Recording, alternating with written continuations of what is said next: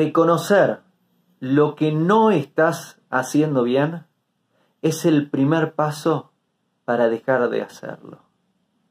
Reconocer lo bueno que tendrías que hacer que no estás haciendo es el primer paso para comenzar a hacerlo.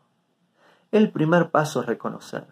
Reconocer qué estamos haciendo que está equivocado y reconocer qué no estamos haciendo que tendríamos que estar haciendo. Estos dos reconocimientos son bien útiles e importantes para mejorarnos, para refinarnos en la vida. Si veo que estoy haciendo algo que no es bueno, primer paso, lo reconozco. Segundo paso, empiezo a dejar de hacerlo. Y si veo que no estoy haciendo algo que tendría que hacer, que sería muy bueno que haga, primer paso, lo reconozco. Segundo paso, empiezo a hacerlo.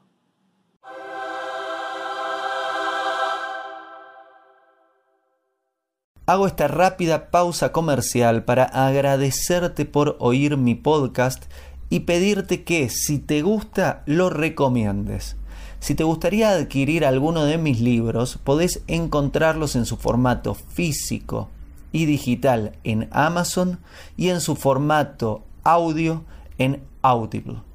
Gracias y que continúes disfrutando del contenido que tengo para vos.